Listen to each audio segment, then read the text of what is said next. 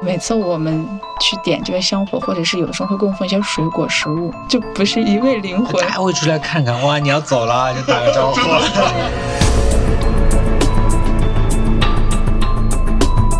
我们除了做过骨灰，还在疫情最最最严重的时候，我有接过从国外回中国的遗体。我到了窗口说我要提个棺柩，所有的人都以异样的眼光看着我，很排斥，往后退三步。没有烧完的会去问家属，叔叔生前应该不喜欢麻将吧？嗯，他说对的。他说：“因为你们配了，我也没说，所以我想烧过去，有可能其他人也要打呢。但是， 但是就是这副麻将就放在那边，完全的没有被火化掉，对就孤零零的站在那边。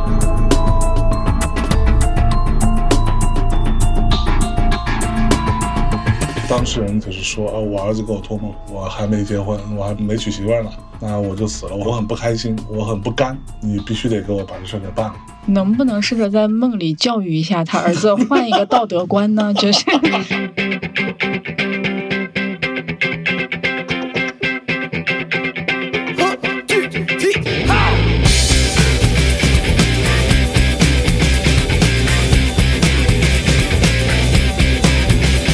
，Hello，大家好，欢迎来到大地密谈，我是象征。那么今天我在魔都啊，此刻魔都下起了些些的小雨。不能说七分苦雨吧，但是配合今天这个人啊、稍微有一点点气氛。 没来没有啊，我们大内曾经有一期节目，也是让很多听众朋友们如沐春风，受到了心灵的震撼，非常想念他啊，一直都没来。然后疫情期间呢，我也没有怎么来上海，所以也没见到。今天跟三年没见的老朋友一起见面，让我们以最热烈的掌声欢迎摆渡人的小黑老师。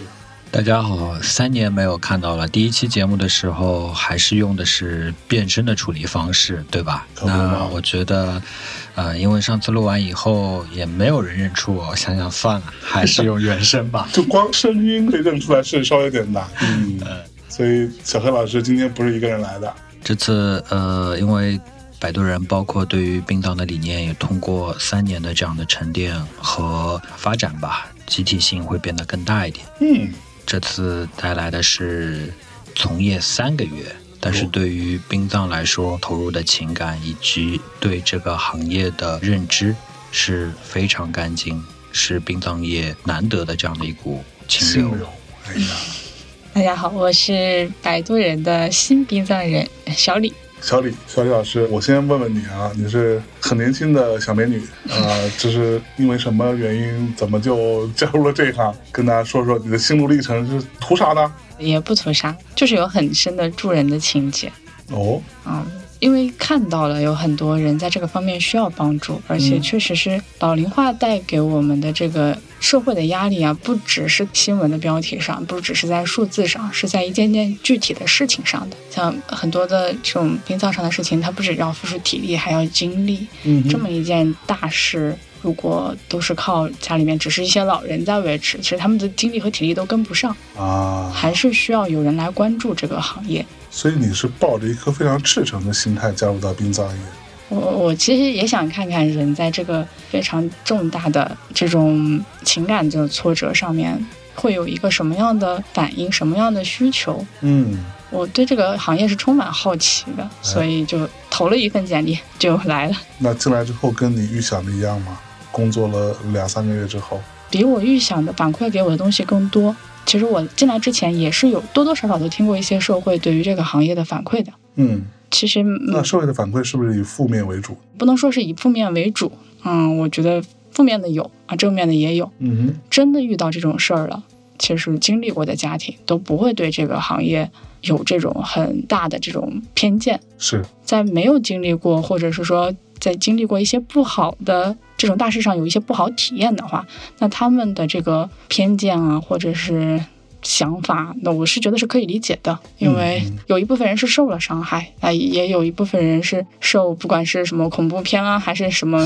什么文化的影响 恐，怖都嘛，像我这会。种恐怖片爱好者， 对对嗯，对，都会给他们造成这样的认知。是那本来这是一件很庄重、很温暖的事情， 嗯嗯，这是你跟那个生命最后的一次告别，是，所以不应该把它和恐怖的氛围和一个很诡异的这样的一个视角联系在一起。哎呀，那你有遇到过诡异的事情吗？我资历浅，入行才三个月，没有遇到过什么诡异还事没有情。那么幸运，而且是吧我可能在这个事情上神经比较大条，我没有这种感受。 呃我对觉所以得你不会害怕的。我不会害怕的。就如果看到遗体啊什么的，是不会害怕。呃，其实我从进这个行业有很多人问过我这个问题，包嗯括甚至呃有些同事也会问我，像我第一次看到棺木的时候，都不是里面装着遗体的棺木，就是在殡仪馆展示的棺木，他们都会问我你怕不怕？甚至还有一次，就是一个家属看我是小姑娘，啊她哈会在遗体推进来之前，她先问我你怕不怕？哇你要是怕的话，你站远一点没关系的。是，然后其实你没有任何 我恐嗯不惧。怕，那是她之前也是一个鲜活的生命，那是我们的同类。哎啊，那你干这个，你爸妈不会觉得有什么？不理解吗嗯，我们家的这个环境还是比较开放的。就像我之前工作了一段时间，又辞职又折腾着想要考试，然后就要回到学校，他们都是非常支持的。他们会是觉得说我自己的人生，他们能帮我的也不多，就是给我一些啊支持。当然，也经济上的支持、什么上的支持都有，都有或者精神上的支持都给到。嗯，但他们也会觉得呃，乐于看到我去体验更多的东西。哎，蛮好的。你看你这个新同事很成熟嘛，比你成熟嘛，小黑 老师。呃，是他现在展现的是他成熟的一面。哎，所以你有见到他不成熟的一面吗？啊、他第一次来摆渡人进行面试的时候，嗯就谈及了一些对于行业情感的这些冲击，包括一些人性的光辉面也嗯好，阴暗面也好，他会直接的把自己带入到这些情绪当中，从而就是会流露出眼泪啊这样情绪的表演。啊是哦，嗯，然后当时我就会问他，因为我们其实招人真的很难，能看到这样的一个招好人很难的，对，很难很难。招我吧。 前面跟小郑老师在那边吃饭，我已经给他 offer 了，小郑老师说不去，他说我还有更重要的事情要做。还有使命是 吧？OK，呃，嗯然后因为他的情感代入会非常快，当时我就跟他说，你在见到每一个鲜活生命逝去以后，他们的家属给你带来的这种，你有这么强的共情能力，你心理上能否承受得住，这是我极其担忧的。是对，但是他在经历这一些以后，他跟家属的一些沟通，包括他的一些共情能力，反而起到了一些很强的治愈性。嗯，就是当一个鲜活的摆渡人，他不单单只是在他的专业的操守上面，而对于家属的心理的慰藉，也是在这个岗位所需要的。嗯，因为他把每个人都当做自己的家人，所以他有这样的一个共情能力的话，实际对于家属的心情的抚慰是极强的。嗯，我们第一次聊天的时候是小黑、小白，是吧？小白老师最近忙啥呢？小白老师呢，因为经历了几年的磨练呢，他走上了一个匠人精 神。本身他本身是从遗体修复开始对的，当然具体的匠人的这些行为，我不能过多的表述啊哦啊，对对，因为毕竟还要保护一下他，是是对吧，？那你跟他还是有经常互动的，当然的，有嗯一次他骗我跟他一起去出差嘛，去看一看其他地方的一些风土民情、殡葬礼俗，嗯那我就欣然接受了，去了孔孟之乡。哦，山东山东，对山东的曲阜吧，一所路以呢上，他骗你就忽悠你，啊，是说那里有生意可以谈的意思吗？他说的是那边因为是孔孟之乡，会涵盖的很多殡葬原始的一些、哦一些礼节。他说你可以去看看，对于你的整个的阅历啊，包含一些文化的演变啊，能有一个大概的概念。我觉得他说的很对吧？对啊，我也觉得他说的很对啊，很合理啊对吧？我们就一起坐了高铁嘛，啊哈高铁上面那谈笑风生。但我当时就注意到谈笑了风生啊，他带了个包，还带了一个小的周转箱。周转箱是什么？对什么就东西大啊？概两个手掌这么大吧，啊一个周转箱。是那我以为就是一些工具吧，因为毕竟是从事这个修复方面的嘛是，对吧？然后他就带着，我觉得他有可能怕手生，所以要带着一些工具，哎，在旅途的过程当中哎呦磨练一下自己的手艺。嚯嗯，哎呀，摸一摸 啊，练一练，对，然后就很顺利了，到了旅馆。啊哈，然后当我们入住下以后，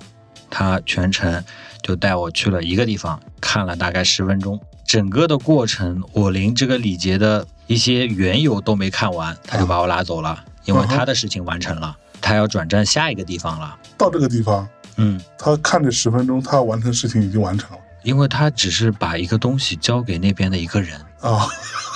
只是一封信快而递已，这个事情不能解决吗？非要自己亲自去一趟有可能比较重要吧。啊？对说的是然后要转战下一个地方，下一个地方呢就是一个很偏僻的殡仪馆，很偏僻。因为那边的话，它基本上是没有殡仪服务，只是有个火化而已。啊，对对，对，是完全没有任何的参考价值的地方。嗯，在我们转移的同时，走到一半，他路上一惊，他跟我说我东西没了。我说什么东西啊？他说头没了。我说什么头没了？ 然后他我头说没了，啊天哪他！说我做了一个头，就是给那个人带去的。他说那哦个头我忘在宾馆了。我瞬间他的那个冷汗直流，我也冷汗直 流。我的内心独白是：我靠，这个东西万一被整理房间的阿姨看见，不吓死了吗？对啊，不把人家吓死吗？吓得报警的，报警对吧？头在那边。他那个小箱子里边是有一颗头的，啊是的，当我再回到宾馆，他要检查这个头的完好。当他拿出来的时候，我震撼到了。他除了这颗头没有血液，其他的所有的五官加上肤色全有，就是很逼真的了。绝对比整一比一的。如果我是一个不知道这是什么，当我打开以后，我绝对会坐在地上， 一颗人头， 一颗人头，妈呀！假发都配得上。是在他的头部的左边还有一张一比一还原的照片拍在那边。你说换任何一个人，不直接当成证物把我们铐了？直接靠，这这这应该是个买凶杀人的杀 手是吧？呃，我他看到以天后，他是放下心来了。我看了以后，真的是冷汗直流。等带上这颗头颅，我们到了个下个地方，然后在路上，我久久心态不能平息。我 说，为什么可以做得这么真？嗯我，说这个怎么做的？挑起了他的话题点。他很兴奋的跟我说：“等会儿到宾馆，我帮你再做一个吧。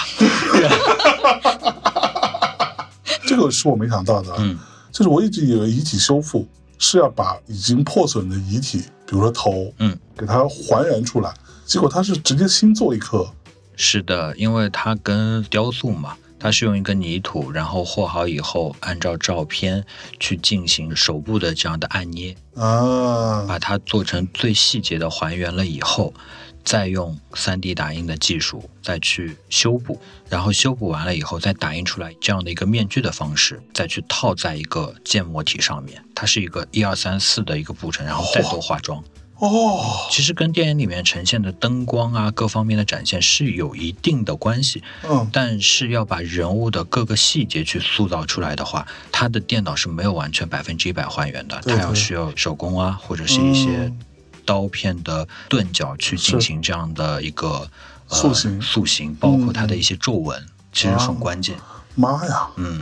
啊，那我有一个特别地域的问题， 那他是不是也可以去做手办？原则上，就做一个那种，比如说钢铁侠 Tony Stark 的脸，其实他也是可以做的。理论上可以。我去过他办公室，我过去的时候就好多头 啊，好多手啊，好多面具啊，就这种。那些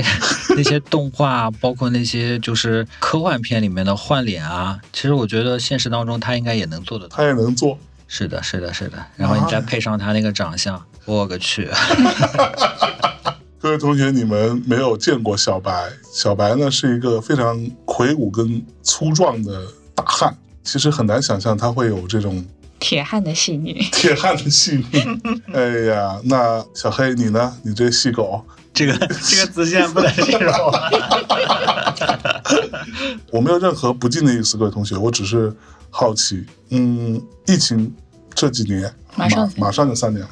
呃，尤其是上海又经历过这么多静默啊这样子的一些措施，呃，这说起来真的不好，生意会不会好一点？简单说， 其实这个因为涉及到很多敏感的，对我们只能大致的说一下。嗯对于殡葬业或者是说各行各业，它因为整个社会是处于停摆的状态嘛，其他行业我觉得受到很多影响，我是能理解。嗯，难道殡葬业不应该？很景气对吧？对啊然后井喷式的对吧？对啊，然后应该很开心的在那边满大街的跑来跑去嘛。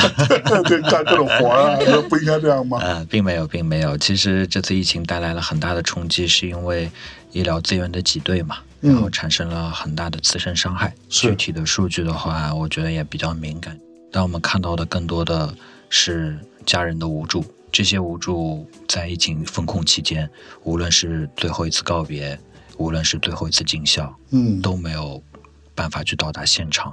甚至说很多都是光着身走的。啊，啊，然后这部分的人群给家庭所带来的这种心理上的创伤是极大的。是它不是说事后可以去补救的。嗯，所以那段时间，我们所有的员工也被静默在家中。你们也不能干活，我们不能干活，我们不能给到家属，就是说现场的一些支持。那所以我们能做的，就是在疫情的中部吧，就是当慢慢的恢复了快递业和运输的时候，嗯，我们协同，因为我们的仓库包括我们的小伙伴，就等于是自愿的请求去封锁在仓库内，嗯，然后去将这些可以为家属做到的一些事情去完成。而那时候能帮到的，仅此是一些物件吧，而也不能做到的是让他们做最后一次的见面啊，这些啊我们都完成不了。是所以，对于这座城市和这部分人群，其实是伤害极大的。是巨大的一个伤痛，对对对。嗯事后的话，会有疫情过后，有些人还是希望把这件事再重新拿出来去做一个怀念和追忆。嗯嗯，那我们也会去帮助这些家人在这个时间点痛失亲人，事后去做一些视频类的以及照片的整理类的，去帮助他去缓痛他内心情感上的受创。嗯，所以你们还会帮他们做视频 哦，当然，我们的视频做的很好很棒。 OK，那疫情现在算是慢慢好转了吧，对吧？嗯整个社会慢慢的回到了某一种正常。那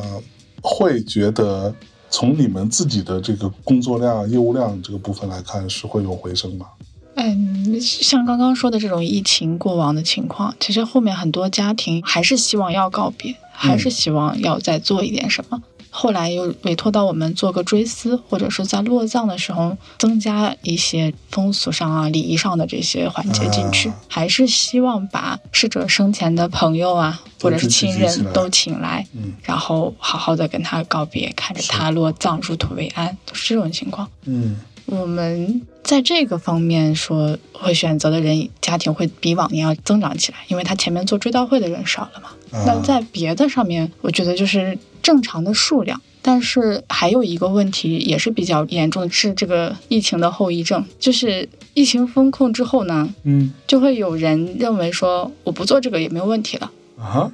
就是我不去告别，我疫情的时候做不了，然后他就会发现说，哦，原来不做也可以。嗯那他会发现别人哦不做也可以，那他后面他就那我也不做，我就不要做这件事情，就不要做这场告别， ，OK，他会有这种一个行为的出现。就是不要做又有什么问题吗？呃，其实作为一种传承，嗯包括一个人在世上，我们所坚持要做下去的东西，作为这样的一个尽孝，每个人都可以在这个方面去做一个情感的释放。嗯而在这些文化传统当中，有些是必不可少的。那比如说像守灵，或者说嗯在家中去摆设一些灵堂，啊哈，那很多像现在的习惯会慢慢的演变成，因为我生活压力大，所以我不摆了。嗯嗯，那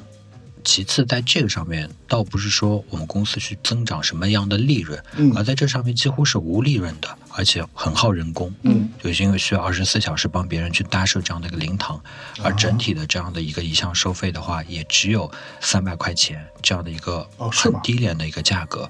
那我们为什么把这大个灵价堂难道格不？应该收很多钱吗？嗯，实际我们只收三百是有我们原因的，哦因为我们希望我们让这个家属去接受这样的一个文化传统的传袭。我不希望的是人在过世以后，连一个祭奠的地方和这样的一个在你的生命周期当中，也许就一个两天半的时间，你都无法去完成这一件事情。嗯，那 OK，这个其实跟社会这样的是背道而驰的，所以可以有新型的仪式去代替在这个节奏当中，人家以前所说的三年守孝，嗯但三天你也做不到嘛，对，对吧？因为有些习惯的改变，而我们又要去对于这个市场有所教育，嗯，在很多这样的环境当中吧，需要有这样的一群人去做这样的一群事情，嗯否则慢慢的就会变得无所就谓，大家就觉得烧对了好了，烧了好了。嗯。那这个东西的留存以及尽孝传统上面的需要做到的事情，而未坚持下去，嗯它其实流失掉的很多会是一些人性的东西吧。哼，是。嗯，那咱们没见这几年，有没有比较劲爆的故事啊？因为经历了这么多，你说真正的奇怪的东西，说实话，在这两年当中，见怪不怪了，是吗？差不多吧，就嗯哼没有像以前，因为经历到后者以后，我们所做的这样的一个切片化的、更专业的、细致的服务了以后，嗯，那更多的是在这上面去投注于情感。啊哈，然后殡葬人从我第一次跟大家见面去说的这些人性的表达，其实我在后期会发现一点，每一个殡葬人在沉淀了这些情绪以后，自身也会发生变化。嗯因为当你去感同身受、去理解别人和接受别人和安抚别人的同时，你会把别人的情绪给带入到自己身上。嗯嗯，带入到自己身上以后，不是每个人都可以去排泄情绪的，对，对吧？慢慢的、慢慢的输送到自己心中，然后去安抚家属等，自己会滋生出很多很多负面的情绪出来。自身身上发现的就是，当我经历了太多这个事情，我会吐，生理上的反是应吗。对，我会吃下一顿饭以后，久久的感觉自己不能消化，而顶在这个胃口，然后吃下去直接就 吐了。也可能只是吃的不干净呢。啊没有，没有，这没是有躯体化反应，啊，什么叫躯体化反应？这是心理上的一个词汇，就是你的心理上承受的一些东西积攒到一定程度，它会从生理上表现出来的。啊，就像你可能失眠，你的失眠是可能是有心理原因的，嗯也有可能不是心理的原因，是神经上的原因，这都哦是会有概率的。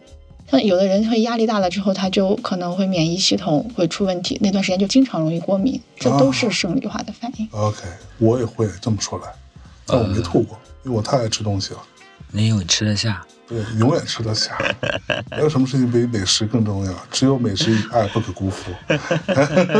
我觉得有一件事情吧，我觉得还可以拿出来讲一讲，嗯就是我们服务过很多逝者，有可能在骨灰的流转当中会在我们这里进行暂存。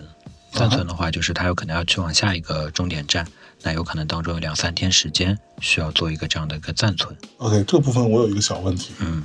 骨灰所谓流转，嗯，难道不是寄个快递就可以吗？还是说快递不让寄这个？那科普一下知识，哎，科普科普科普科普科普一下，快递不让寄这个。呃，首先骨灰是作为特殊的用品，它第一快递是不收的。 OK 如果是标注骨灰的话，当然你说打擦边球可行吗？偶尔可行，对但如果从正规途径来说，骨灰属于特殊品，是不收的。而作为骨灰来说，我们接收过很多从海外寄回的这样的一个包裹，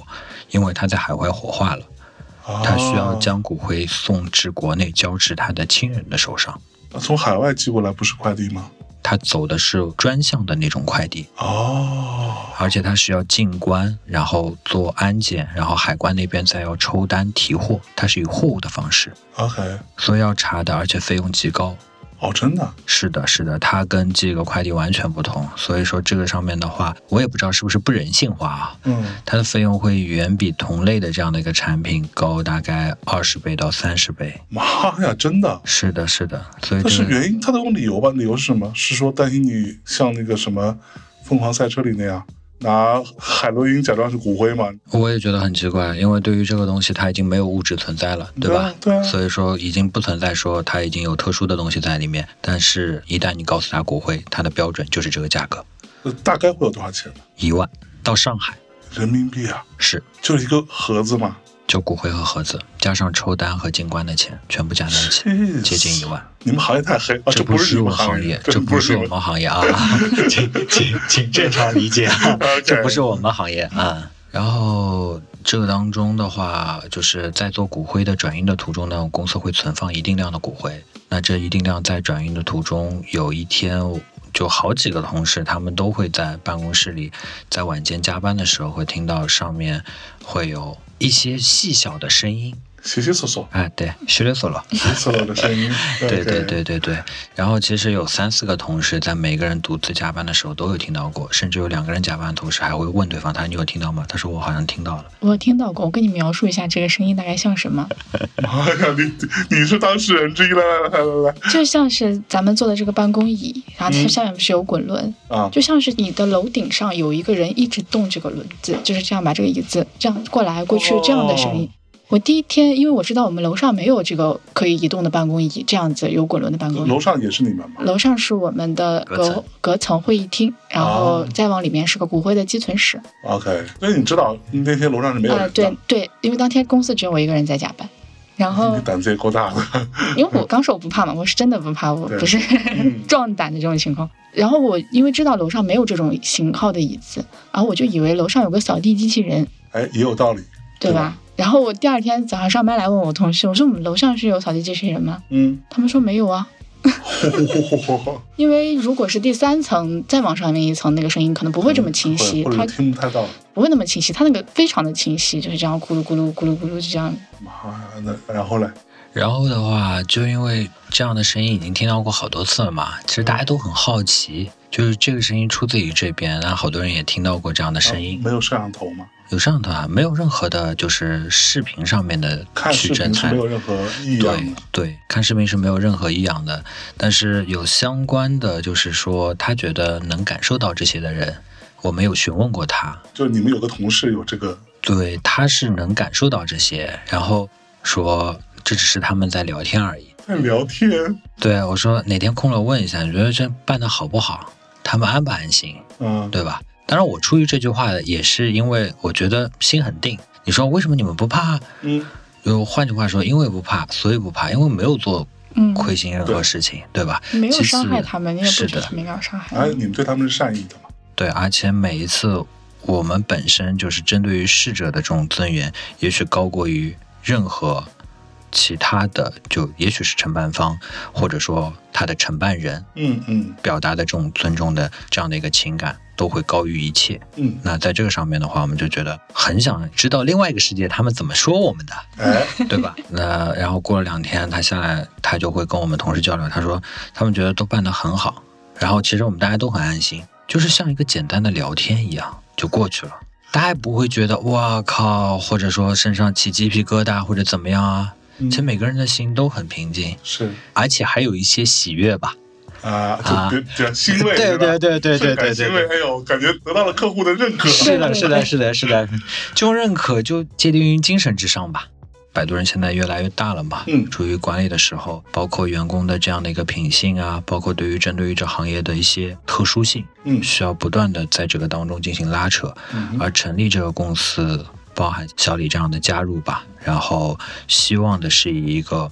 很干净的殡葬人传承下去，更多的会在这个上面去花很多的精力。从我个人来说啊，哎，花很多精力。那在这些当中，我更觉得企业会越做到后面，像就需要一些精神啊，去支撑对我们往这个行业的深部越走越远。哎呀，这么正能量， 我们那个同事其实还跟我们聊天的时候讲过一件事情，因为我们那个骨灰寄存室的外面其实是有一个小礼厅的，因为骨灰寄存在那里，就有家属会提前要约过来领取他的这个亲人的灵骨。我们会提前一天把这个灵骨请出来，放在一个龛位上面，帮他把香和蜡烛都奉好，啊，然后到第二天早上他来请的时候，你就拜一拜就请走了。但是是这个事情其实我们会有同事前一天晚上就准备好的， OK 就会把这个香火都侍弄好，然后就是真实的这样供奉他一夜。 OK，然后我们那个比较敏感的这个同事，他跟我们 讲说，每次我们去点这个香火，或者是有的时候会供奉一些水果食物，他说楼上就不是一位一位灵魂大，家会出来看看，哇，你要走了就打个招呼。对对，就他们是，而且他们真的会被那个食物的香味吸引。 OK，他就讲给我们听，我们就觉得哇，原来跟我们是一样的吧，啊就是对对对对就听起来好像有点欢乐啊这种。对，他们也会馋食物，就是有食物的香味，他们也会聚集，然后你就会觉得哇，这个事情，嗯，所以有一种说法说，供奉过的水果啊或者食物会变得不好吃，是因为那个精华都已经被他们享用掉了，是真的吗？我不知道哎。 你没有吃过供奉过的是吧？那供奉过的食物要怎么处理？建议有的时候家属会自己在家里供嘛，我们都是这样建议的，就是啊不要做湿垃圾直接扔掉了，因为上海其实有很多小区是有一些猫猫狗狗在。啊，我们会建议他，如果自己在家做的时候，就少放一些盐油，嗯嗯然后就摆在草坪里给这些流浪的动物吃。啊，那么你做这个供饭，它不会放一盘两盘菜的，它其实会做这种五盘啊、三盘啊，因为都是单数嘛，哦，供奉要供单数啊，供奉供单数的啊。哦然我后第一次知道，那这种情况，你你就全部都做湿垃圾处理，太浪费。是那我们觉得给这个流浪的猫猫狗狗吃，其实也是一件也是积蛮好福的事情。对，嗯，少盐少油，也对吧是 也也比较健康，然后呢，就是上海的老法里面会觉得这些是给他在泉下的话去记他的音符，嗯然后也是一种方式去处理。这样的话，其实对于过世人或者主家，或者说整个生态来说，都是一个好的方向。嗯，哎，那我又有一个小问题，那漂洋过海来了，这意思就是说我是不是可以非常愚蠢的理解为灵魂会跟着骨灰一起回来的意思？呃，我们除了做骨灰海，在疫情最最最严重的时候，我有接过从国外回中国的遗体，哦，真然的后送至他的家。嚯，整个过程呢，有心酸，有嗯痛苦，是，然后也有人性的展示。嗯就这，其实我觉得可以拍部片子了啦。哦，真的，嗯，因为很多的上海人或者说大陆人，为了打工，会有劳务公司签署外派到一些南美的这些地区去做这样的一个劳务输出。其实是某一种比较体力工作的状态。是的，当他们在那边遇见工伤或者非正常死亡以后，嗯劳务公司会赔一笔，也不算金额非常大，会赔给家属。啊，那当时为什么会接呢？我是觉得一个人能他落叶归根是他最好的归宿。嗯嗯那在那个时间点去接这个事情，风险是很大的。第一，手续上的反误，这是肯定的，是有正规的渠道可以正让规遗体回来。是的，正规的渠道。其二的话，因为它在转运的当中，它的整个棺木应该是做了消毒的，但是当时整个上海的这边机场也是属于重灾区，对，所以说这个东西是存在风险的。关键不是好多东西进来还要静置多少天？是的，因为它是属于特殊物品，然后它的价格的话，其实也非常贵。嗯那我们当时为了接这个事情呢，从我的心态出发，我觉得帮到一个人，嗯对我没有考虑到经济价值有非常高。嗯这个经济价值只是说难听点，也许只是一个劳务费吧对，就是我去做这个事。是你也不是冲着赚钱去的。对，然后 我就发现真的太可怕了。我到了窗口说我要提个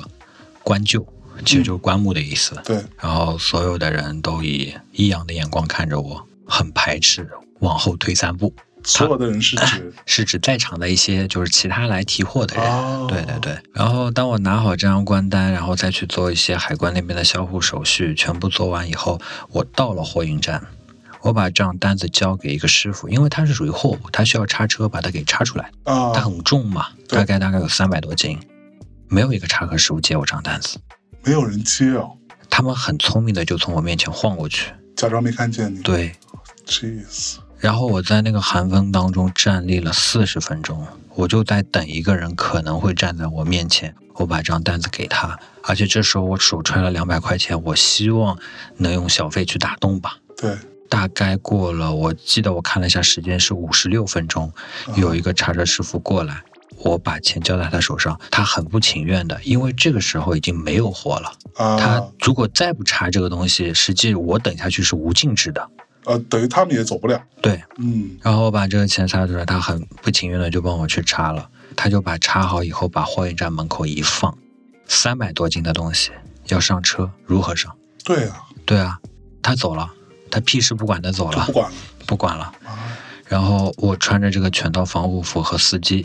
先拎头，把它放在车子的后靠上，然后再从后面把它给推上去。三百多斤以后，我的腰直接就闪了。腰都闪了。腰都闪了，因为这时候家属不能进来，他只能就是正常的一到两名工作人员，啊，然后帮他推上去以后，家属看了我一眼，他总觉得像我在拖延他时间一样。哦，然后最后的话，他的费用结算给我，他说你们这些赚死人钱的都是怎么样怎么样的，他说我到了那边再给你们结账。然后实际当遗体送至他老家以后，他最后结的尾款还不够我们的成本的，所以你还赔钱了，所以赔钱了。还落了一身埋怨。好火啊！那天回去，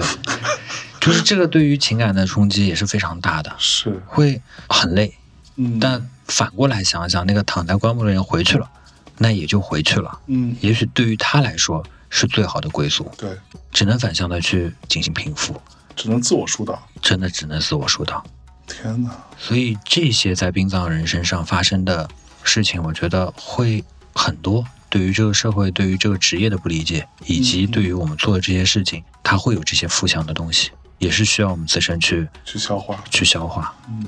哎呀，你听你老板这么说完这个故事，你现在有没有稍微有点后悔加入这个行业呢？我进来之前，他心比我大进来之前他就跟我讲过，就是类似的这种，嗯是虽然没有听过这一段的事情，嗯但是这个行业应该不会只遇到这一例。我自己一是比较幸运，我现在还没有遇到；是第二是我其实不太在乎这个事情，嗯，我不太在乎你给我的反馈，我甚至不在乎家属对我的感谢啊、哦所真以的吗所以他们会问我说，在这一段过程中有没有觉得说哪一次做的特别好，家属跟你说谢谢的时候，你觉得很开心？嗯，我还是没有，其实没有，其实没有，就我更在意我自己在做些什么事情，我不会在意他给我的反馈是什么。当时可能如果我收到这样的，我也会觉得委屈，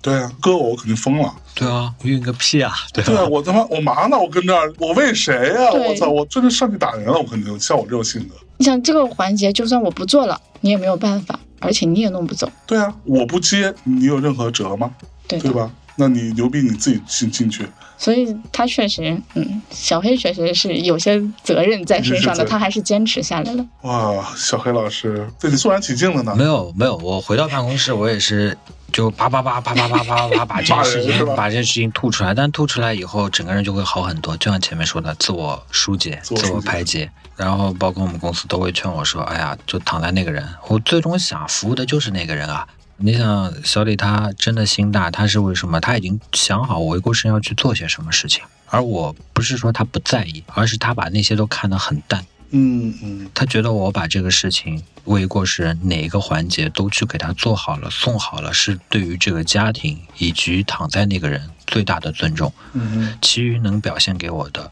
就是这个社会的那些冷暖也好啊，他其实已经在给自己做一些隔离。如果真的是把这些冷暖看得太重的话，你怎么还能做好事情呢？对，终于听明白了，你们其实内心深处啊，你们认为我要负责任的那个对象是那个往生者，并不完全说我是为了那个家属服务，是这意思吗。呃，是的，嗯其实我刚开始入行的时候也会有这种想法，嗯就是可能要服务的是个家庭，是生者，这个对事啊情有，这是很我下意识的反应啊！对我作为一个我外行，我下意识的反应。对我的第一反应也是这样子，我会觉得这个仪式的很多部分是为了。安抚生者的这个情绪，或者说，如果我们把这个话不要讲的这么理想的话，那可能有些人会认为那就是做给家属看的，这个都是很正常的。但难道不是吗从我的出现和我们公司经历的这些事，不是的，嗯哼因为家属他的这个需求，有的时候你对他的无限的满足，其实是会伤害到逝者的。哦，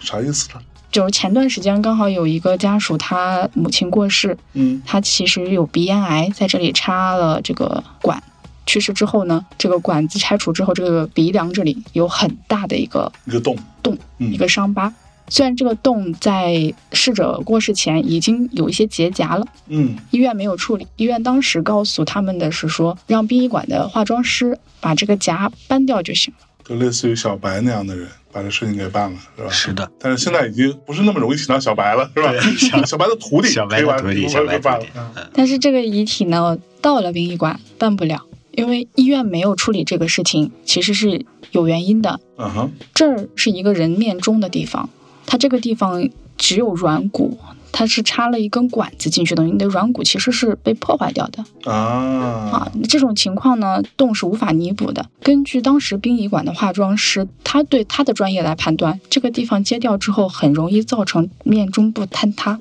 就这个鼻子就塌下就去了。塌下去了，哇哦！你到时候再做修复，就不是一个普通的事情了，在嗯这可能有更高的费用，或者是更多的时间要产生在上面。这更加复杂了，对嗯吧，对，但家属就一定希望说要把这个疤弄掉，他觉得这个很轻松的，医生跟他们讲了，说这个可以弄掉的，啊，然后用什么类似于粉底液啊这种肤色的颜料遮一遮就可以了。家属把这事情想简单了，家属非常坚持，嗯，但是因为他们有他们自己的专业的判断，就是没有办法办。一旦这里被掀开来，如果你的面中部坍塌了，你没有办法做仪容的瞻仰，都不是丑不丑的问题了，就很恐怖了，就可能真的是没有办法看了。嗯嗯，然后，另外就是你这个责任也非常的重大，因为家属并没有跟你签任何的免责的协议嘛，嗯嗯，他觉得很轻松，所以按照他的这个想法，你真的去满足了他的需求，把这个东西弄掉了，最后的结果是谁来承担？嗯哼，这都是化妆师当时考虑的问题。是，然后黄老师就没同意，对，当时殡仪馆的处理方案就是给个毛巾把面部盖上啊，做追悼会。但这个东西到我们手里，我们也觉得一个毛巾把面部盖上做追悼会，其实呃我们于心不忍。 OK，最后是我们到家里去安抚了家属的情绪，然后并且给了他一个备用的方案，就是因为是个阿姨嘛，就是生前很爱漂亮的这种，我 OK，就问他说你有没有阿姨生前很喜欢的丝巾？嗯，我们到时候可以用这个帮他掩面，或者是一个黑纱帮他掩面。是那家属因为也不放心这个状况，他也觉得说这个方案，万一万一他真的没有办法弄这个伤疤的话，那还也只有这个方案接嗯受。最后家属就是带了这一套东西过去准备着。 OK，追悼会现场，他们确认遗体的时候，就真的没处理这里遮不掉，他化浓妆都遮不掉，而且化了浓妆之后，这个遗体会不像他原来的人的这种一个形象。 OK，所以，按照他们专业的判断，就没有做这一步的处理，这个地方就没有处理得很理想。那家嗯属最后还是用黑纱掩面，然后送走了这位逝者。 OK，哦，我明白了，你们这个行业啊，更多的阻力什么的，其实是来自于活人。是的，无论是他从正向的阻力还是反向的阻力，嗯他对于逝者那一次最后的告别，如何才是最尊严的，包括在仪容上，嗯包括在一些行为上、一些仪式上，嗯我们只能去做好引导。然后，就像前面我提及的灵堂一样的性质，做好这最后一次尽孝，给躺在那边的那个人得以最大的尊重，这是第一。对，第二就是对于家属来说，很多家属他带有的情绪会有正负两极，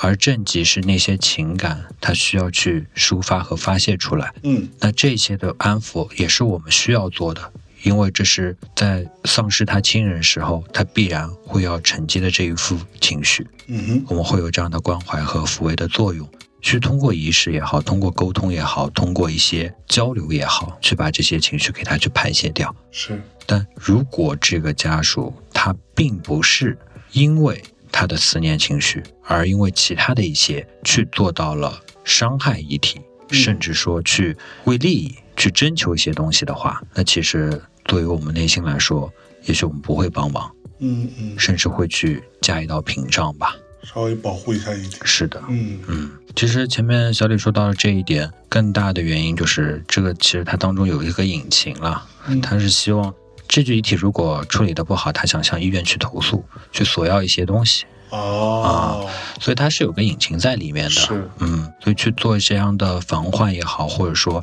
让他最后能安安平平静静的走，是我们能给他做到的最大的争取。嗯嗯嗯，就您前面提到过的这个灵魂会不会跟着这个骨灰的这回来件事情，其实对我刚入行第一个月就遇到我们有个同事，他的服务过的一个家属，啊哈，有一天给他突然发信息，之前这家家属是选择了做这个呃生命晶石，就是生生取命之石出是啥？就是人火化之后的这个骨灰，取出一小部分去嗯做成一个像水晶、像宝石这样的一个东西。他希望他的亲人一直陪伴在他身边啊啊，以这样一个形式陪伴着他，随时陪伴着他。 ，OK，然后我们这位同事有一天就突然，因为这个周期制作周期非常长，嗯我们同事都没有收到说信息，说那边已经把这个东西快递已经到了。但是这位家属有一天发信息给他说，我昨天梦到他跟我说他回来了。哦，然后我们同事当天在殡仪馆忙完追悼会，中午回到公司，那个快递就在我同事的工位上。哦，真的，所以当时我们也都很吃惊，就是这种情况。就这种托梦的事情，其实是比较常见比较常见的还有一个就是像这种托梦啊，的啊。类似于昨天是寒衣节嘛，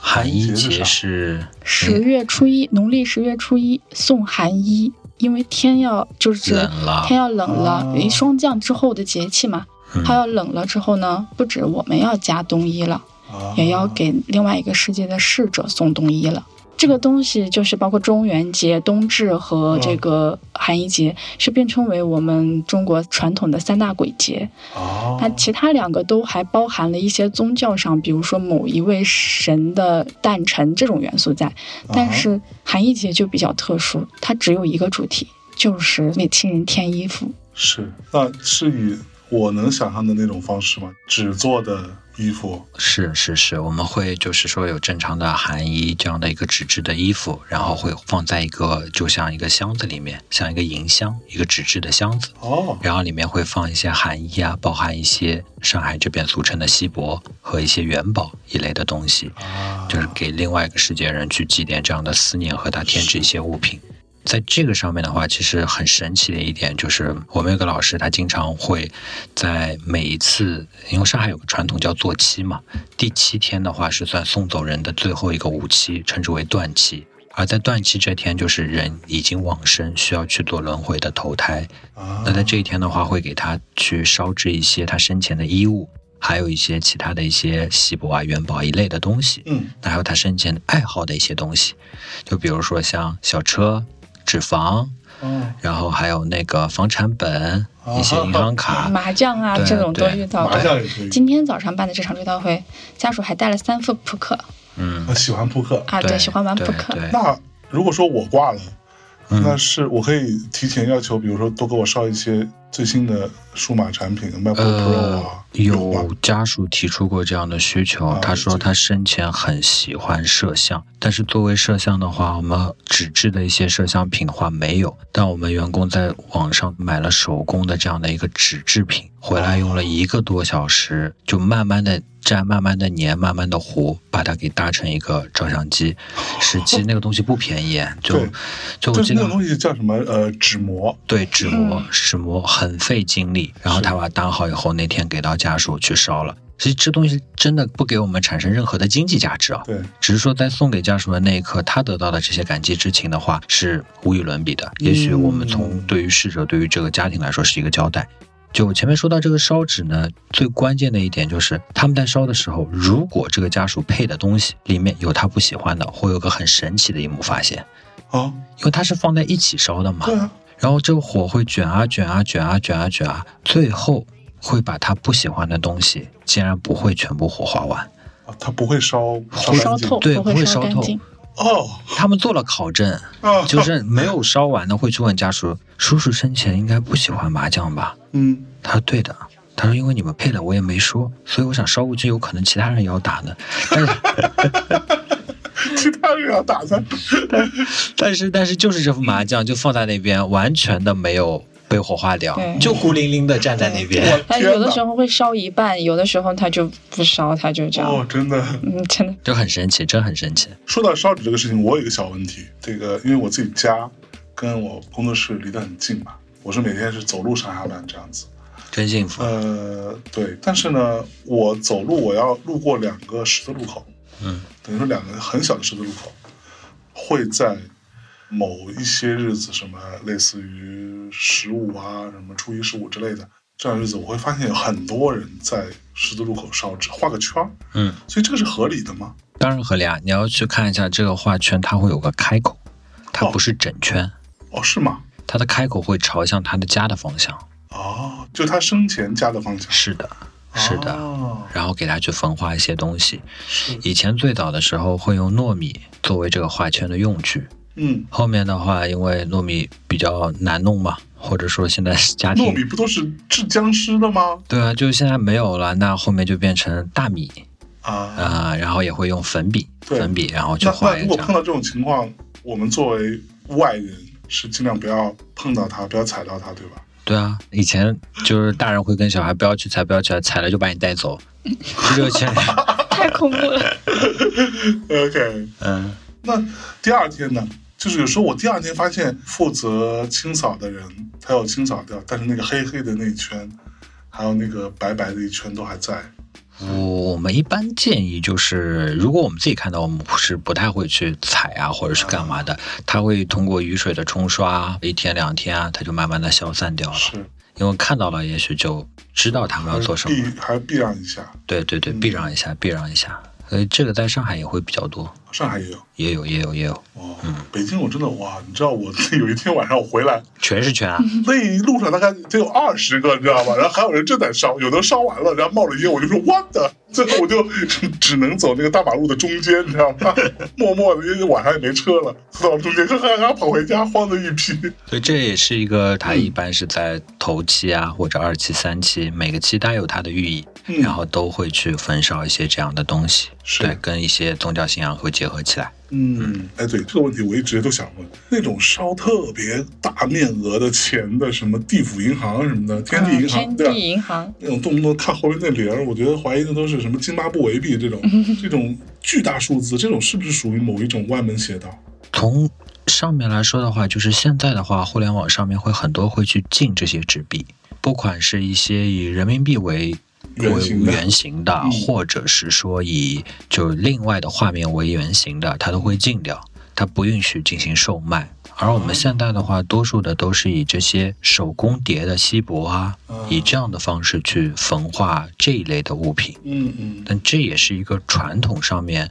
严惩下来的，只是说现代焚化对于环境啊各方面污染都不好对。那新型的话就是以鲜花的方式，但有一小部分还是以焚化的方式，嗯只是这个时代变迁当中慢慢的一个阶梯性的一个进步吧。其实我还记得我小时候外公外婆去世的时候，我是有参与叠那个金元宝、银元宝的，嗯蛮有趣的。我当时是啊，就叠一边叠一边说，给你外公外婆、爷爷奶奶烧一点啊，烧一多一点点啊。对对对对，父母辈会在旁边去讲嘛，叠的看起来比较漂亮，嗯比较饱满一点，这样我觉得超好。我跟你说，从小就是个手工小天才。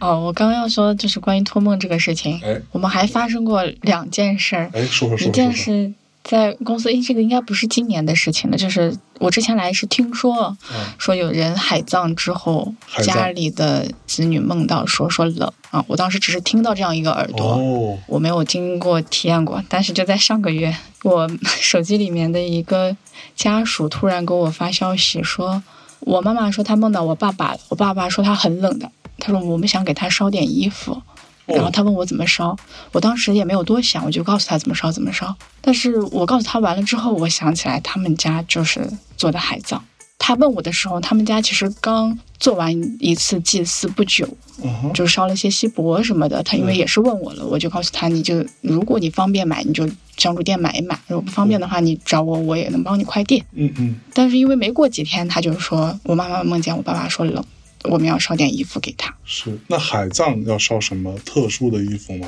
潜水 服吗？之类的。这个说实话没有研究过，当没有研究然过作为一个政策性的推行，嗯我们没有办法说去阻止它，嗯只是说有些时候会建议家属，因为现在新颖的葬式会出现很多，比如说像花坛葬啊，比如说像壁葬啊，就是另一种新型的葬式。花坛，它就是葬在花坛里。呃，就是你可以想成一个卧碑，然后它旁边有鲜花啊，啊，对，然后呢卧碑是啥意思？我没懂。正常的碑不是竖直的立着吗？立着的嘛，那个碑是是躺着着的，啊，半躺，它有一定的角度，大概十五度、三十度这样嗯子。 OK 会围着一棵树或者围着一坛鲜花。啊，那这样的葬式的话，相对于传统葬式会便宜一点吧。嗯哼，那有一些壁葬也会有一个大家都能承受的这样一个价格，壁葬是葬在就跟香港人一样啊，就是一格格格位，然后放在里面，嗯它不然后入它土，封的，它不入土。啊，一个个格位，那个我只在恐怖片里看 到过，那它不所以入。是真的是有人在这么做的。不是，这是一这个。个哦是一个入葬形式吧？对啊，这个入葬形式已经沿有很多。什么叫真的有人这么 做了？我以很多为这恐人。怖片才，我小时候谁会？它就是一个个小格子嘛，香港的那种片看过吗？啊，然后香港那个警察或者什么走掉 了，对对对然嗯后他会去祭奠他的时候，你还记得吗？它是一块东西镶在一个墙上，有个照片。对对对对，对啊，就是这样子啊。我因为我只看到恐怖片或者什么那种警匪片里会把，比如说把枪，或者把什么一个保险柜的钥匙放在那里头。嗯嗯，那个在里面就封掉，就开不了了。哦，把保险箱放里面干嘛 呢？对，它它也是落葬呀，跟正常的墓穴是一样，就封起来了，叫封穴了。 so this，所以这些的话，就是说建议，如果可行的话，还是用一些葬式上的方式去安放自己的先人。嗯，啊，然后海葬呢，那作为国家推崇的一些葬式的话，当然，我们也不能说完全以前面我们说的这些概念去说吧。可说呢。 好，那我有一个比较尖锐的问题了。我记得小黑老师第一次来的时候，有说到一些让我听起来毛骨悚然的行业内的事情。嗯，就不知道这么三四年的时间过去了，啊有没有一些新的发展或者改变？举例子，太平间这件事情还是有在承包给个人的吗？太平间这边还有承包给个人的实际行业所发生的对于这些信息的传递以及垄断的一种情况，呃，现实当中还是存在，就依然很普遍。呃，依然很普遍，而且是非常普遍。在于这些当中，只能说那些同行的生意会越来越难做，嗯，是因为他们对于殡葬的理解和他们后续对于殡葬的发展是没有前景的，甚至说等一代人或者每一代人再去成长的途中，他对于这一块的价格也好，或者对于他们的服务的品质也好，是有一个认定的概念和基础了嗯，他们和时代差得太远了，所以他们太落会伍了对他们会慢慢的、慢慢被淘汰的被淘汰。而在这个当中，我们其实这一两年发展的很快，并非说我们做的有非常非常的好，嗯，只能说在这全个靠同行衬托是吧可以这样理解吧，因为他们没有这个信念嘛。 ？OK，呃，一个零信念对于这个行业的起码的尊重都没有，他是存活在这个行业，对我们来说是侮辱。嗯，祝愿他们早日被淘汰，好吗？之前我不知道各位同学有没有听过前面那期节目，叫做《殡葬人异闻录》。那个当中，其实说到那个东西，让我真的非常怎么说，比我听到灵异故事要更加的毛骨悚然。以防有人没听过啊，大概那个逻辑是这样的：比如说太平间里边来了一具新的尸体，或者即将来一具新的尸体，这个信息是可以被拿来倒卖的，会比如说卖给一个做殡葬服务的公司，嗯就可以收一笔钱。大概是这个逻辑，对吧？呃，是的，现在的话就是就包括存在于普遍的幺二零，嗯，像那个上海称之为幺二零，也许北京称之为九九九啊，北京也有幺二零，幺幺二二零零和九幺二零和九九九九好像不是一件事儿，我自己感觉好像不是不是这个系差不统。多吧，啊差不多吧，因为我也许了解过其他那个，他们对于这样的信息，很多人也许未必是走在医院的，他在家中是过世的，对，他在家中过世以后，幺二零会承接一个当中非常重要的一部分，就是开具死亡证明。哦，他开具好了以后，其实这个信息就出去了。很多家属在这个懵懂的时间，就会有人以殡葬服务的方式去了，他要产生高额的所谓的信息的费用，这个费用提供给谁？提供给幺二零 的人，啊、你说的，我没说。就是那是我说的怎么着 吧？哎，我不是你们这行业 的，呃靠！哦，是这样哦，是的，就是的，是他必须得成了才会给他钱嘛？没有。嗯，不是，就是我告诉你有这事儿，你就得付我一笔钱。他们很聪明，他们会把这个同样的信息发给两到三个人，然后每个人都会去尝试，然后这两三个他都会收钱，对，都会收钱，只是这叫基础费。然后还有一部分就是，如果你做成了，你后面还有部分费然用。后再返我，对，这他妈才叫赚死人钱吧？呃，是是，所以对这一点的话，对于家属的伤害是很大的。嗯，嗯也至于有这么多额外的费用的产生，以至于大家认为殡葬是一件很黑的事情。对啊，感觉对啊好像非常暴力的样子。对啊，对啊，对啊，就是因为这个中间有太多的附加成本在里面。对，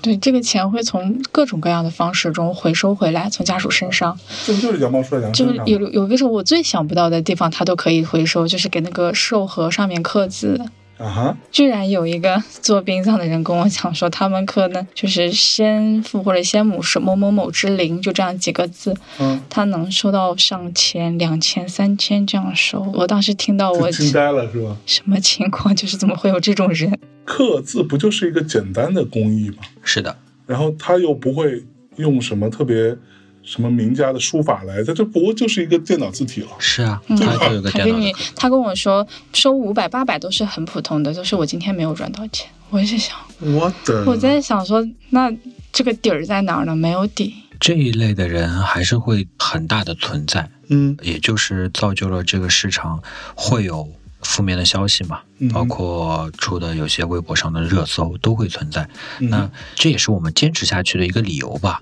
一个充满正义感的小黑，没有没有，你真的你看了那些以后，你的油发的这种感觉会上升。如果你要去改变这个行业，或者说去将这些所谓的同行去让他们淘汰的话，嗯你与其跟他们在那边喷，还不如做好你自己，是，对吧？我举个例子吧，整个殡葬行业因为它的历史非常悠久，它的悠久造就了如果在这个行业去前行的人。他如果不是始终充满这颗心去不断的奔跑的话，他就会被这个行业像淤泥一样的去拉扯，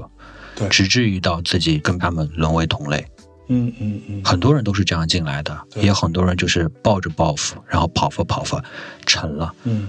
那在这个当中，我们每个公司的人对自己的这个警醒是不断不断在这个当中，每周也好，每月也好，都会嗯不断的重复的告诉自己的。 嗯，就像我前面说的，信仰之间的那种信 念。抱有信念，抱有信念。是的，是的，嗯，那说到这个热搜啊，我就有一个问题了。之前看到过一个热搜，我知道你肯定没有提供这种服务，但是你应该也有或多或少听说过这样的一个热搜，就是关于配冥婚这件事情。这个外人看来，可能它属于一个非常边缘的、非常不合法的、非常糟糕的一个陋习，但是它也属于殡葬当中的某一种歪门邪道吧，对吧？那这个事情你怎么看？他上热搜了以后，其实对我来说没有什么太大的感触，我觉得这就是殡葬的陋习所产生的吧。嗯就跟有些人在生前，他会往他的一些棺木里面去投放一些他觉得可以给他带到另外世界的一种东西吧。我假设一下，嗯哼就是童男童女啊、好石狮啊这种东这西。是直的从直男的童女啊，对不对对是对不是对从男童女吓死我了为是的，是 的，太纸诡异嗯当然只是纸质的一些东西啊，童男童女的一些纸质的东西啊，去丢进去。他认为他会带回去到那边对干嘛？做一个丫鬟吗？对啊，有可能啊，嗯有可能啊，因为我看到过，你只看是到我呃，对我觉得这个我也没办法制止，对啊吧？我把它拿出来也不太现 实，哦，对， 你去给他 喷出来被人打了怎么办？是是是。嗯但就像配冥婚这种事情，这样一个女性去合葬啊，或者是这样的方式，嗯因为在上海这个大都市的话，它基本上是不存在的。你是没有碰到过有人提出这种需求的。没有，他如果提出的话，我应该会说我不做嗯了，你找其他人， 给人打出去，承受不了，承受不了， 承承受不了对。对，我们没有遇到过这种情况，只在热搜里看到过。嗯啊至于说有一些比较传统的这种风俗比较重的地方，他们怎么来做这件事情，嗯，我从一个人类的道德感出发， 我没有办法接受，是这很离谱。就很蠢，听起来。但是问题来了，就也会出现那种，我看到当时有采访说什么，不知道真的假的，啊，也许那个当事人也是他妈胡说八道，就是说啊，我儿子给我托梦，就说嗯我还没结婚，我还没娶媳妇儿呢，那我就死了，我很不开心，我很不甘，你必须得给我把这事儿给办了，要不然就怎么怎么着。能不能试着在梦里教育一下他儿子，换一个道德观呢？ 就是啊，这个这个事情我， 是的，在梦里教育一下道德观，说得好。这个事情离谱的程度是没办法想象，除了在恐怖片里能想到这，这个太黑暗了，是这是这简直是黑色幽默。对，关键是还要挑嘞，还要挑 这个这个要配的冥婚的对方是一个什么身世啊、长相啊，什么还要配生辰八字，我真的真是绝了，真的是。所以这些东西在你们看来就是陋习。扯淡吧，嗯我们都不太会去关注这一类东西，甚至说，如果真的是哪天接触到了，也会就拒绝掉了。当然，也不会发表自己很强的一个方面这方面的言论去抨击对方吧。嗯 但很多一些地方的文化的陋俗啊，那我们是基本上都是不太会去参与，或者说去所谓的发扬吧。 ，OK，不参与就是最好的，表态对的。酷。好，那这几年跟小黑没有见哈，但是就觉得这个人吧，成熟了很多，成长了很多。那你有再碰到像你上次来的时候遇到的一些这种因为丧葬的服务，然后见证到他们那个家庭产生的这些纷争啊，什么利益啊，什么虚伪啊、伪善的面的时候，你会不太往心里去了的意思吗？因为包括近一年吧，嗯很多时候会回撤到相对于跟更多的员工，我们更多的团体去交流，如何把正向的礼仪、文化、嗯习俗进行新一代的这样的一个传承，嗯哼而不负于以前的这些道义。嗯那第二，对于家属这些的一些情感，包含就是前面你提到的，位于钱财也好，或者说他本身带着一些自己的一些私心也好，那些东西的话，我们都会做探讨。就像我前面说的，每一个殡葬人在吸收这些所有的情绪的同时，如果没有公司或者说没有我们坐下来去把这些东西给它化解掉，嗯，会产生很腹黑的东西。是这些腹黑的东西，对于殡葬业也好，对于我们从业人员也好，带来的东西或者给公司带来的都是毁灭性的。嗯这一年来，也许更注重的是我们身边的，一起现在去干这份事业的这个小伙伴，嗯以心理也好，或者说行业也好，更正向的去疏导往哪个方向去走，这是这一年做的比较多的。是嗯，然后去听他们说的东西，包括我以前经历的东西，大家去分享。嗯而嗯当把这些东西真正去抛开分享以后，就像我们前面提到的，第一位是尊重逝者，嗯第二位是家属的情感，对那会把这些东西在心中进行排序嗯而分割，更好的把这个很沉的行业吧前行。嗯嗯，嗯，那你会需要找个心理医生啊来做一些疏导？不需要，我们现在大家互相是互相的心理医生，有的时候难受的时候，大家都会在一起，也许就喝一个小酒，然后嗯直接抒发一下，结束了，第二天还是满满的正能量吧，然后再去面对新的一天、新的工作压力也好。如果沉浸在这些负面的情绪里面，早就大家都被自己逼死了。对，我有问过一个体制内的人，就是同样他是属于政府的，他说你们做的很好，那我就反问了他一句，我说当你看到我们做的很好时候，其他同行也说我们做的很好，那有同行会去学习我们，或者说去按照我们的方式去做吗？嗯，他回答我的是基本不会，为什么呢？因为觉得你们这样做，第一跟我的经济利益之差差太多，就赚钱变少。赚钱变少，人变累，嗯所要经历的东西，为什么要这么辛苦的而去获得？对，实际很悲哀。他表扬我的同时，我没有觉得我很兴奋，我觉得做了这两三年，我没有足以还去改变这个行业，是什么？是不够大，是自己不够强大而已。嗯嗯所以不用再去看任何人给予公司现在所做出的好的方向的表达，没有用。嗯，从他的这句话里面已经听到了。对，即使他表扬所有人都觉得你们好，但没有人跟随，这个行业不会变，嗯嗯。只有那把自己做大。几年前你有聊到这个行业的时候，你说很黑暗，有很多非常糟糕的部分。你进来就是想改变这个行业，那个时候你势单力薄。现在你是一个这么大的一个也不是也不是这么 大，相对那会儿来说已经大了很多了。这样的一个公司，摆渡人的头儿，虽然说在你看来没有什么人去跟随你们的一些做法或者学习你们的做法，但是你觉得整个这个行业是有变好吗？还是依然是那个鸟样？呃，我会觉得就是这一两年会淘汰了很大一部分人，嗯，从而也算是净化了这个行业。所以总体来说还是有一些些变好。有一些些变好，能看到的是，因为这个倒逼吧，称之为倒逼的，就是当社会和市场在不去接受这些道德绑架和无端的恐吓，嗯，因为新一代的还有人，恐吓，当然啊，当然了，你不给我结账好了，我明天我知道你家住哪里，我给你寄点骨灰盒，给你寄点花篮，你受得了？我倒是无所谓， 我一朋克，我在乎这个，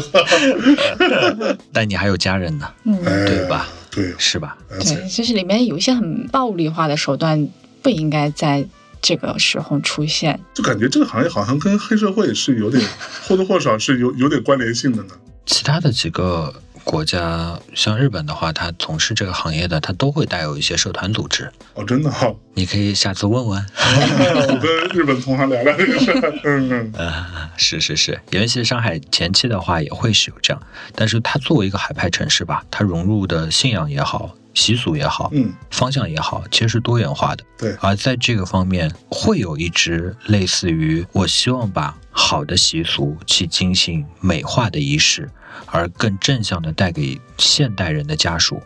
所以这个城市的包容性很强。对，那它衍生出来的便衣服，从它的美观度和它的理解度，以及它的仪式度，都会上升一个级别。这需要我们这代人去做的，嗯，是，而呃不能像以前那样了，真的是抬个棺，撒着纸片，然后去大大咧咧去落葬了，是是吧？ 对。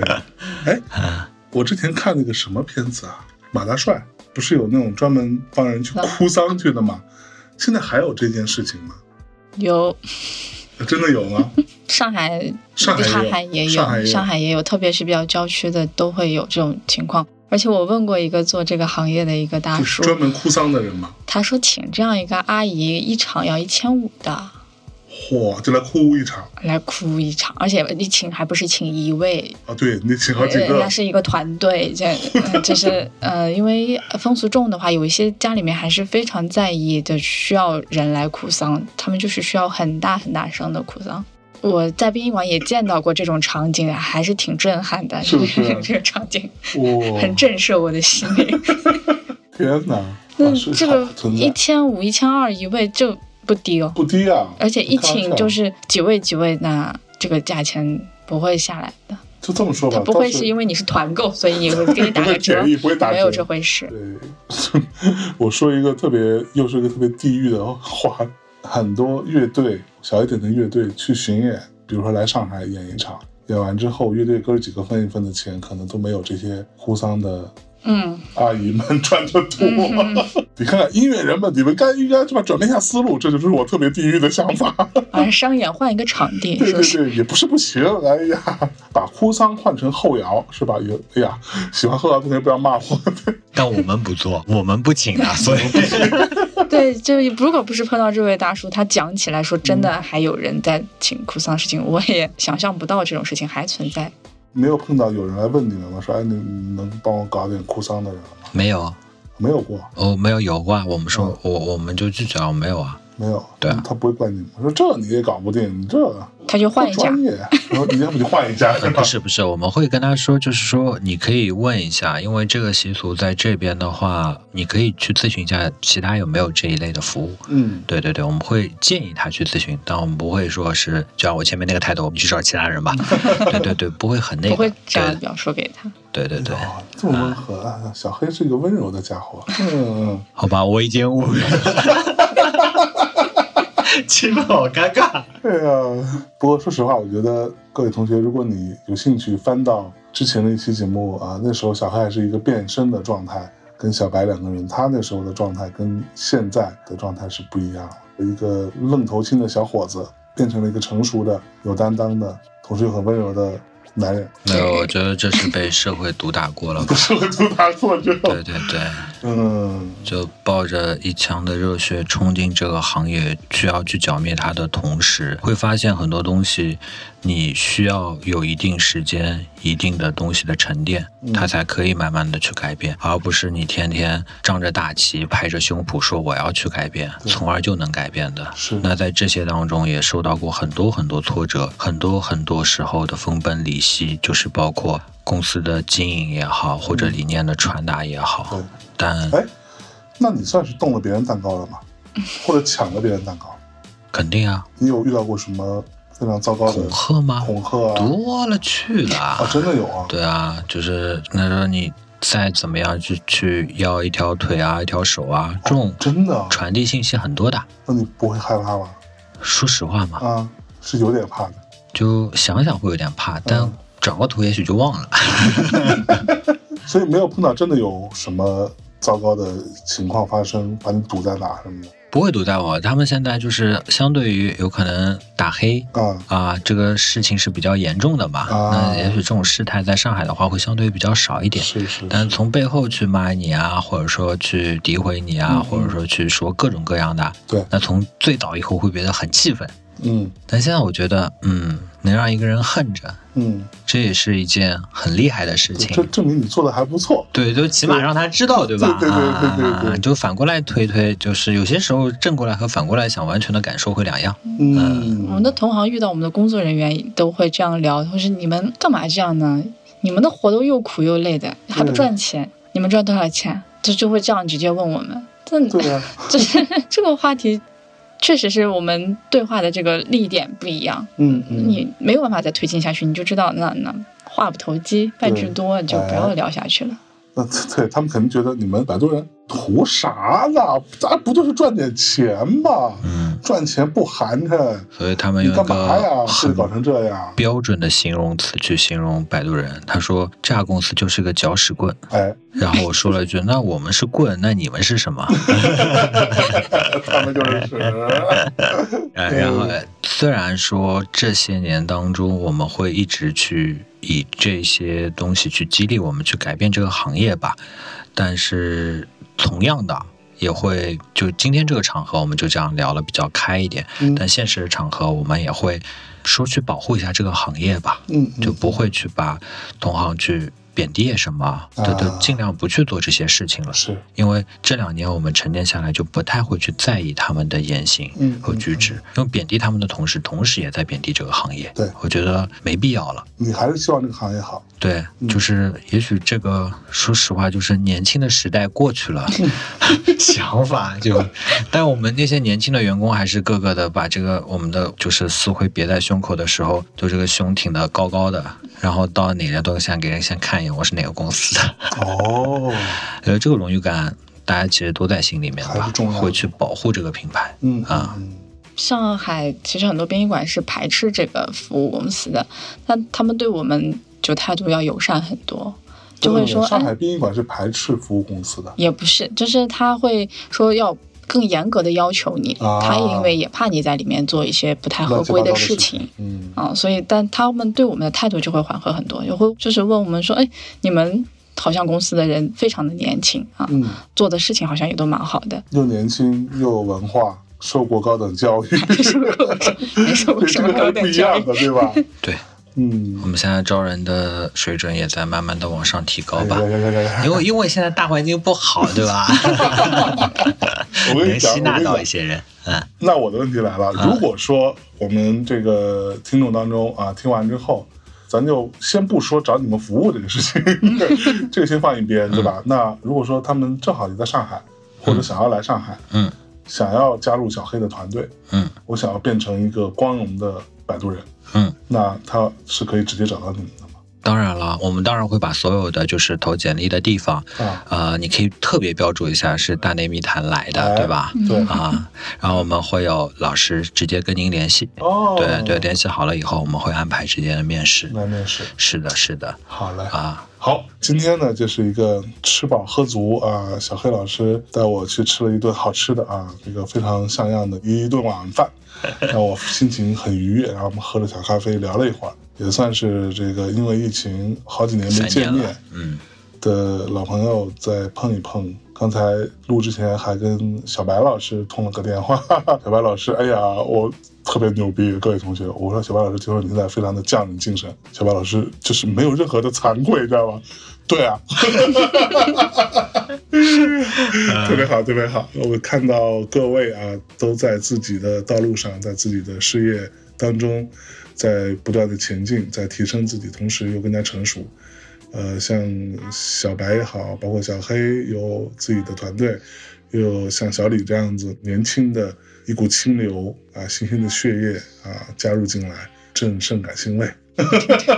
说不定三年以后再看看呢，哎对吧？嗯对，它每一个轮回，每一个行业，嗯，每一个进步，它都还有时间的沉淀，没错，这会非常有趣对，啊！好嘞，感谢大家收听这期的大内，我们放一首歌结束这期节目，感谢两位，拜拜拜拜。拜拜。 Just breathe.